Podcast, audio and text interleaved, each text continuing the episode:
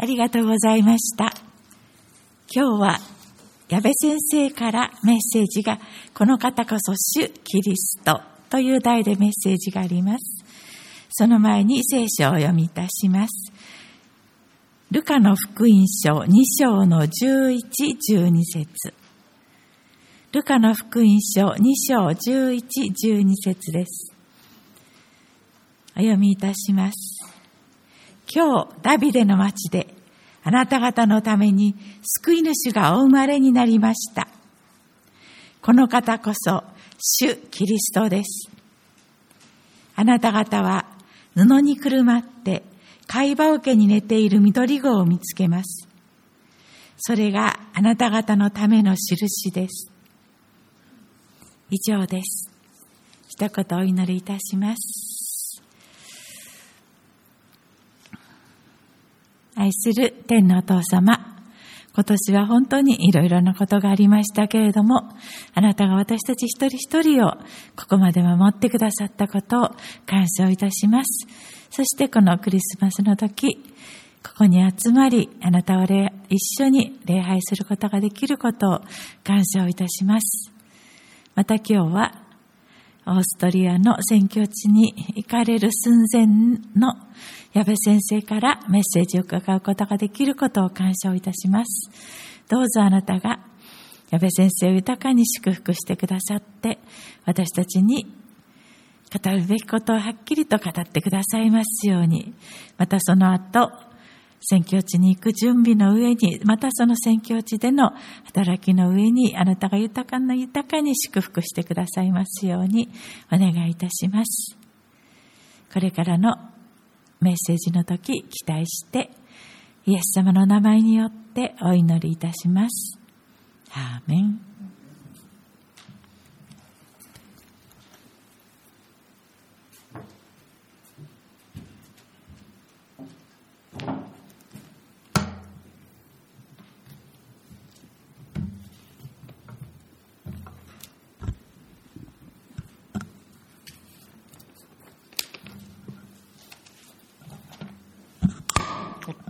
さい。はい、皆さんおはようございます。え今日は、えアドベントの第4週、クリスマス礼拝です。え今週の計7回のメッセージは、え若い牧師先生たちが交代でえメッセージすることになってるんですが、先生たちがこの礼拝でぜひメッセージしてくださいとえー私に譲ってくださって、このような機会を設けてくださいました。先生たちに本当に感謝しています。他の若い先生たちのメッセージも YouTube で聞くことができますので素晴らしいメッセージですのでぜひ後でご覧になってみてください。はい、えー先ほどご紹介ありましたように私たちは私たち家族は来週の火曜日にオーストリアへえー宣教派遣されます。この教会からオーストリアのリンツというところに派遣されます。今まで本当に長い間私たちを見守って励まして導いてくださったえ宮町教会の牧師先生たちまたお祈りやさまざまなサポートを通して私たちを支えて励ましてくださっている支援者の方々に心からのお礼と感謝をお伝えします。さて皆さん好きな時間ってありますか？あったかいお湯にゆっくり使ってほっとするお風呂の時間。または朝早くに聖書を開いてディボーションをする時間。またはジムで一生懸命トレーニングをして汗を流す時間。たくさんあると思うんですけれども私は土曜日の朝がとても好きなんです。土曜日の朝にこの教会の牧師先生たちはスタッフミーティングをします。ファミレスで朝食をとりながらミーティングをするんですけれどもその時間がとっても好きなんですね。えちょっとここで先生たちが好んで食べる朝食を少し紹介したいと思います。まず安食先生。安食先生は目玉焼きトーストセット。で必ず両面焼きで召し上がります。大隅先生はスクランブルエッグトーストセットにサラダとかヨーグルトをつけて食べるヘルシーな朝食。ジョイ先生はパンよりもご飯の率が高いです。そして食べるスピードが圧倒的に速い。こっち向いてパッてジョイ先生の方を見るともうなくなっている。まあ早食い選手権に出た方がいいんじゃないかなと思うぐらいのスピードなんですけどシオン先生とコウキ先生はグルメです。毎回いろんなメニューを試されます。そして渋沢先生は帰国されるたびにうわあなんで日本のレストランってこんなにメニューがあるの？選べないって言って最後にはしっかり一番美味しそうなものを召し上がって帰られます。えこのミーティングがとっても楽しくて私はとっても好きなんですね。しかしコロナのためにこの朝食ミーティングはしばらく中止になってしまいました。コロナ禍により今までできていた交わりまた集まりができなくなってしまいました。人と共にいることの価値を再確認するそういうようなえー、時に私たちは今いると思いますけれどもクリスマスは人が神と共にいることができるように神様が人間の世界に入ってきてくださった歴史です。今日はご一緒にクリスマスの恵みに預かりたいと思います。まず今日の箇所の背景を簡単に説明します。少女マリアは精霊によって身ごもりました。同じ頃皇帝アウグスティスが住民登録をせよとの勅令を出します。出産間近のマリアは夫ヨセフに連れられてヨセフの出身地であるベツレヘムまでナザレから移動します。144キロ約144キロの距離。目的地に到着しますが他の人たちもベツレヘムにたくさん集まってきているので、宿がありません。困り果てた彼らは、たまたま見つけた家畜小屋で疲れた体を休めます。その時に陣痛が来て、マリアは何の設備もない家畜小屋で初めての出産を迎えるんです。これが世界で初めてのクリスマス。ところで、ブリヂストンという世界的タイヤメーカーがあります。これですね。なぜブリヂストンって呼ばれるかっていうと、創業者が石橋さんっていう名前だからです。英語で石はストーンって言います。橋はブリッジ。ストーンブリッジだとちょっと語呂が悪いので、逆さにしてブリヂストーンとなったそうです。またアウディというドイツの車メーカーがあります。創業者はホルヒさん。ホルヒとはドイツ語で聞けという意味なんですがこれをラテン語に訳したのがアウディ。ですからブリヂストンは石橋さん。アウディはホルヒさんと言ってもあながち間違ってないかもしれません。イエス・キリストとは、イエスは救い主であるという意味です。でも、イエス様にはもう一つ呼び名があるんです。マタイの一章の23節見よ、処女が身ごもっている。そして男の子を産む。その名はインマヌエルと呼ばれる。インマヌエルとは神が私たちと共におられるという意味です。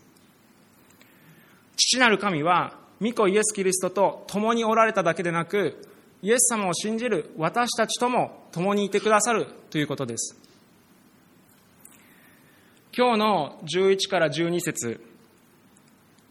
今日、ダビデの町であなた方のために救い主がお生まれになりました。この方こそ主キリストです。あなた方は布にくるまって貝羽桶に寝ている緑子を見つけます。それがあなた方のための印です。先ほど一郎さんが最初に説明してくださいましたが、この箇所は見つかいが羊飼いに伝えた言葉です。マリアが出産を迎えた時同じくして、その地方で羊飼いたちが野宿をしながら、えー、羊の群れの番を、その一晩中していたんです。当時、羊飼いたちは酒税人とか遊女たち同様、社会で最も低い存在として蔑まれていました。なぜ世界が待ちに待った救い主の誕生、最初のクリスマスの知らせが社会の底辺にいる人たちに届けられたんでしょうかここで注目したいのはイエス様がお生まれになった場所です。あなた方は布にくるまって貝羽桶に寝ている緑子を見つけます。貝羽桶とは家畜の餌を入れる木製の器のことですね。皆さんの中にも牧場に行ったことがある、そういう方いらっしゃると思うんですけど、私もちっちゃい時よく行きました。家畜と触れ合うのは楽しいんですよね。ただ、家畜小屋って汚いし臭いんです貝羽桶も家畜のよだれとか泥とかばい菌とかウイルスでいっぱいですイエス様は神様の一人子ですからきらびやかな宮殿の中にお生まれになってもおかしくない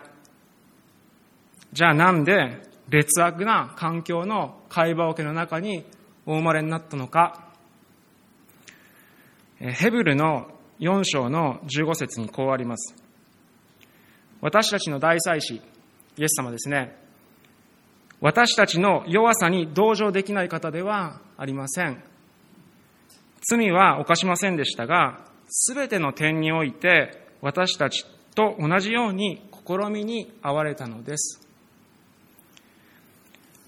私は高校生の時サッカーをしていまして、毎日スポーツジムに通っていましたそのジムのトレーナーは選手が一生懸命トレーニングしている時に頑張れって言わないんです頑張ろうって励ましてくれるんです。頑張れって聞くと、まあ、なんかこう外から応援している感じがしませんか？でも頑張っているのはあくまでもその選手一人。でも頑張ろうって言われると、その選手と一緒に苦しんでトレーニングしている人と一緒に励んでいる、そういうイメージです。実はこのトレーナーの方は、元アジアチャンピオンのボディービルダーの方で、本当に気が気を失うようなトレーニングをしてきた方なので、苦しんでトレーニングする選手の気持ちがわかるんです。私たちは苦しんでいる時に頑張れって励まされるよりも、頑張ろうって言われる方が心強いと思います。聖書の神様は私たちに頑張ろうと言ってくださる神様です。私たちをこう遠くから見て、おい、もっと頑張れというような方ではない。主なる神様は、喜びや希望に満ちている人だけの神ではありません。悲しみとか、絶望の中にある人のところにも助けに来てくださるお方です。神様は弱い人、苦しんでいる人を放っておけないんです。だからイエス様は人間の世界にお生まれになってくださいました。だからイエス様は私たちの罪のために十字架にかかってくださいました。イエス様はいつも私たちに共感して、私たちに寄り添って、私たちを支え、私たちを助けてくれるお方です。それは主ご自身が、その私たちの苦しみをすでに体験されて、よくご存知だからです。イエス様はどんな人をも助けることができる？会話桶はそのことを表しているんです。ここでちょっと母、マリアのことを一緒に考えてみたいと思います。ルカの一章の29節で、見つかいがマリアに解任の知らせを伝えに来たときに、彼女はどうしたんでしょうか？彼女は戸惑って恐れたんです。人類、長い歴史あります。でも、その歴史の中で、後にも先にも精霊によって身ごもったのは、マリアただ一人だけです。それは大変光栄なことですが、同時に非常に恐れ多いことです。親族のエリザベツや夫のヨセフに相談をします。でも、誰も同じこと経験したことがないので、本当の意味でマリアに共感することはできません。妊娠期間10ヶ月、どういうふうにその期間過ごしたと思いますか？喜びや興奮は大きかったと思います。でも、同時に恐れとか不安の波に何度も何度も押しつぶされそうになったんじゃないでしょうか。日本語には上から読んでも下から読んでも、まあ、同じ読み方、同じ意味の言葉があります。例えば、トマト。あとは、新聞紙。上から読んでも新聞紙。下から読んでも新聞紙。ヘブル語には、逆から読むと、その言葉とは反対の意味になる言葉がたくさんあるそうです。恐れという言葉は、ヘブル語でファハッドと言います。強い恐れを感じると、私たち人間は萎縮して動けなくなってしまいます。しかし、ファハッドを逆から読むと、大きく前へ進むっていう意味の言葉に変わるんです。なぜ神様は私たちの人生に試練とか恐れを許されるのかそれは神様が私たちの恐れの向こう側をすでにご存知だからです。特に今、このコロナ禍の中で、私たちは日々様々な恐れや不安にさらされています。私たちの恐れは、私たちの方から読めば、恐れって読めるかもしれない。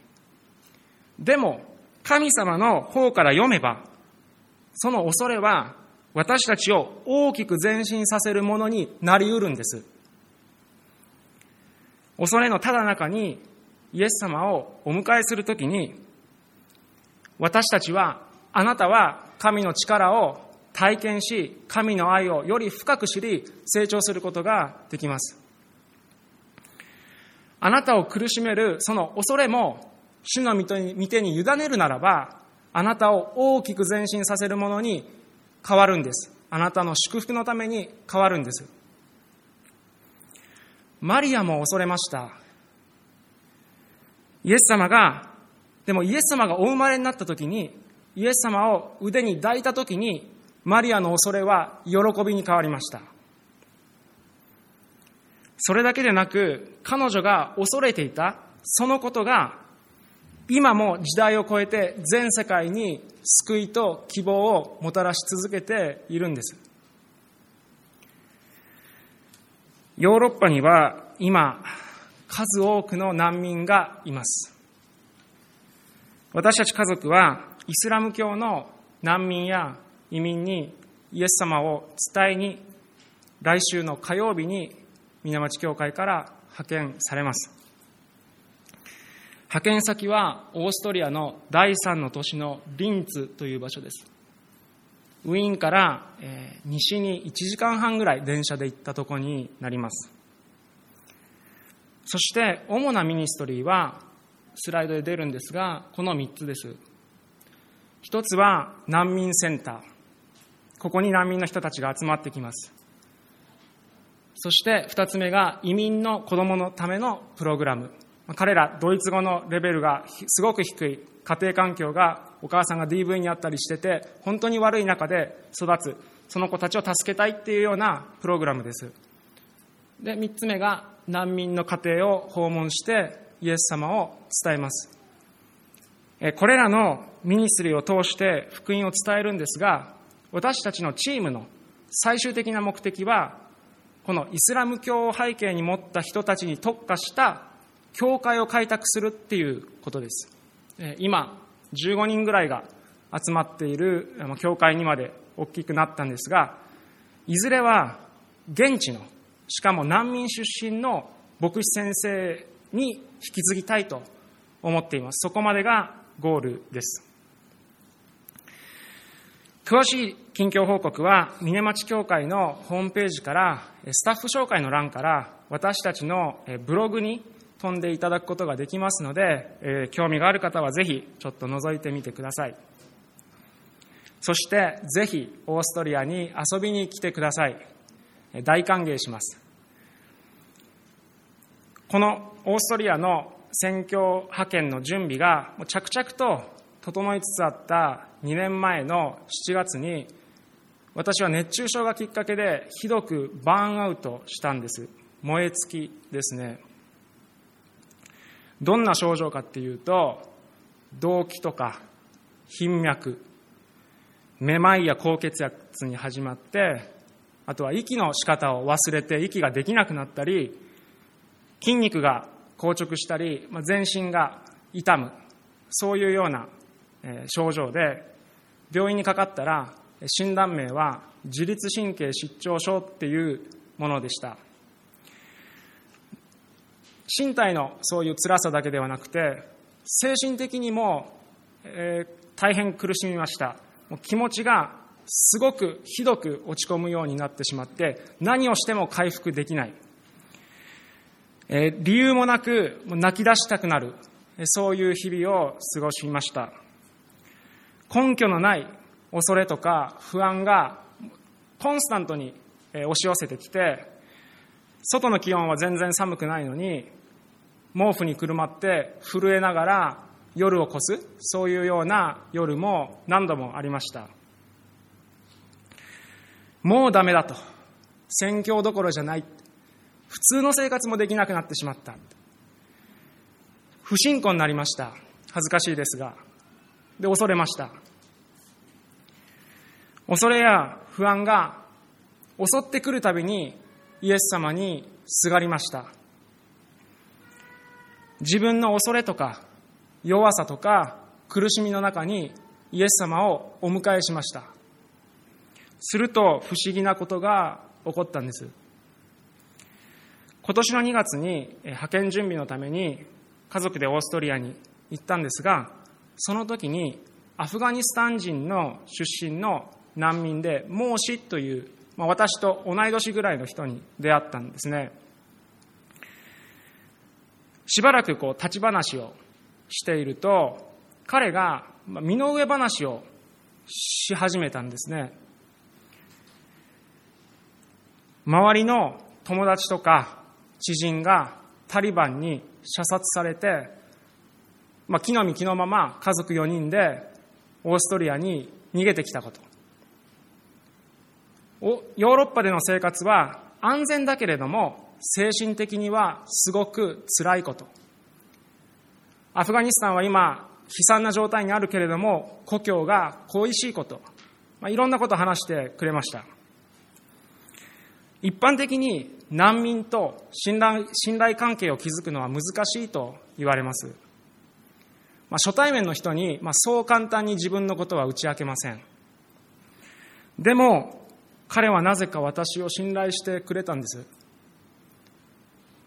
で、それは多分私が彼の恐れとか精神的な苦しみに共感を示せたからです。もしイエス様について教えてやろうって強い私であったら彼とこのような関係は築けなかったと思います。私もふにゃふにゃな状態でなんとかそこに足運んで行ってるような状態だったから多分彼とこういうような関係が築けました私のこの病気はまだ完全に治ってません。でも恐れまた不安の中にイエス様をお迎えした時に主が私を大きく前進させてくださいました。私自身の恐れとか弱さとか苦しみとかそういうものはいらないと思ってた。でもそれが神と人に仕える上で大きな助けになった瞬間でした。オーストリアに戻ったらこの孟子にイエス様の十字架と復活を伝えたいと願っています。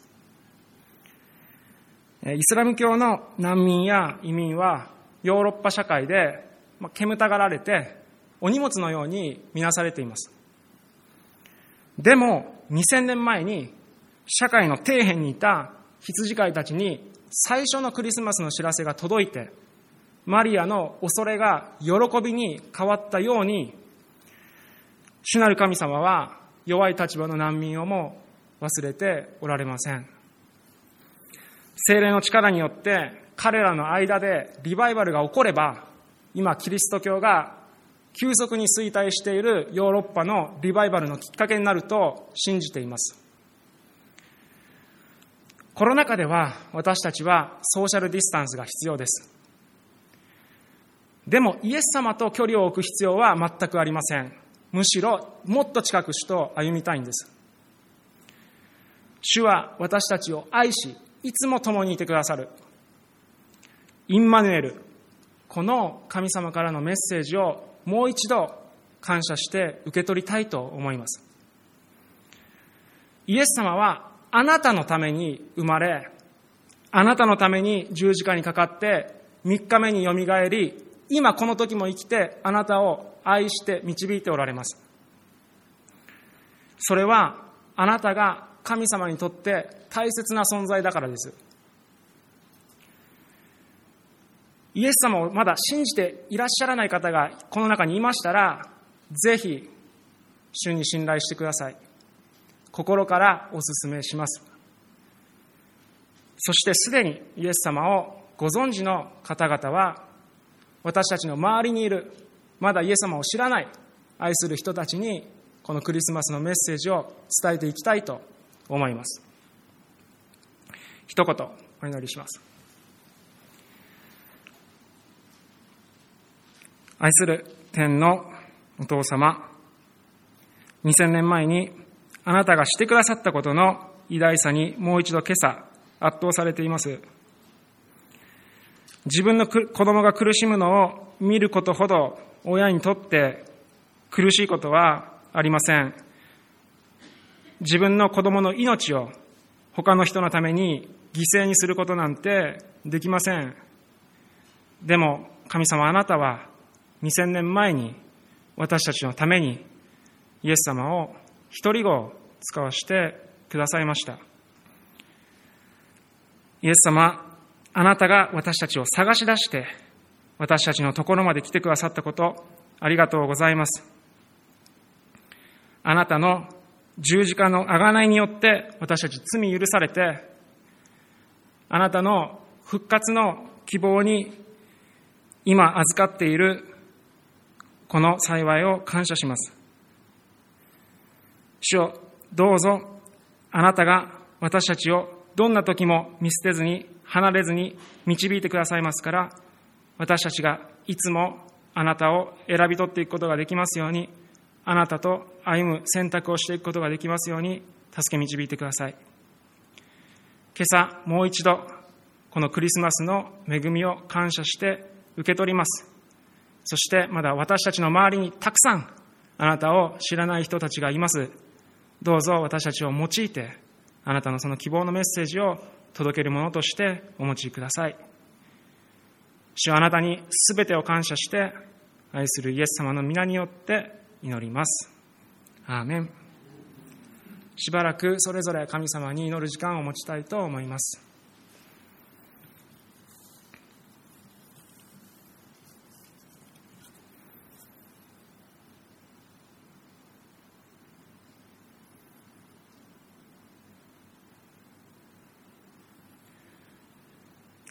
最後に祝福のお祈りをします。主イエス・キリストの恵み父なる神様のご愛精霊様の親しい交わりがこのクリスマスここにいらっしゃるお一人お一人の上にまたご家族の上に豊かに豊かにありますようにアーメン。それでは、アナウンスに移りたいと思うんですけれども、シオン先生はいらっしゃいますか？らっしゃらないかな。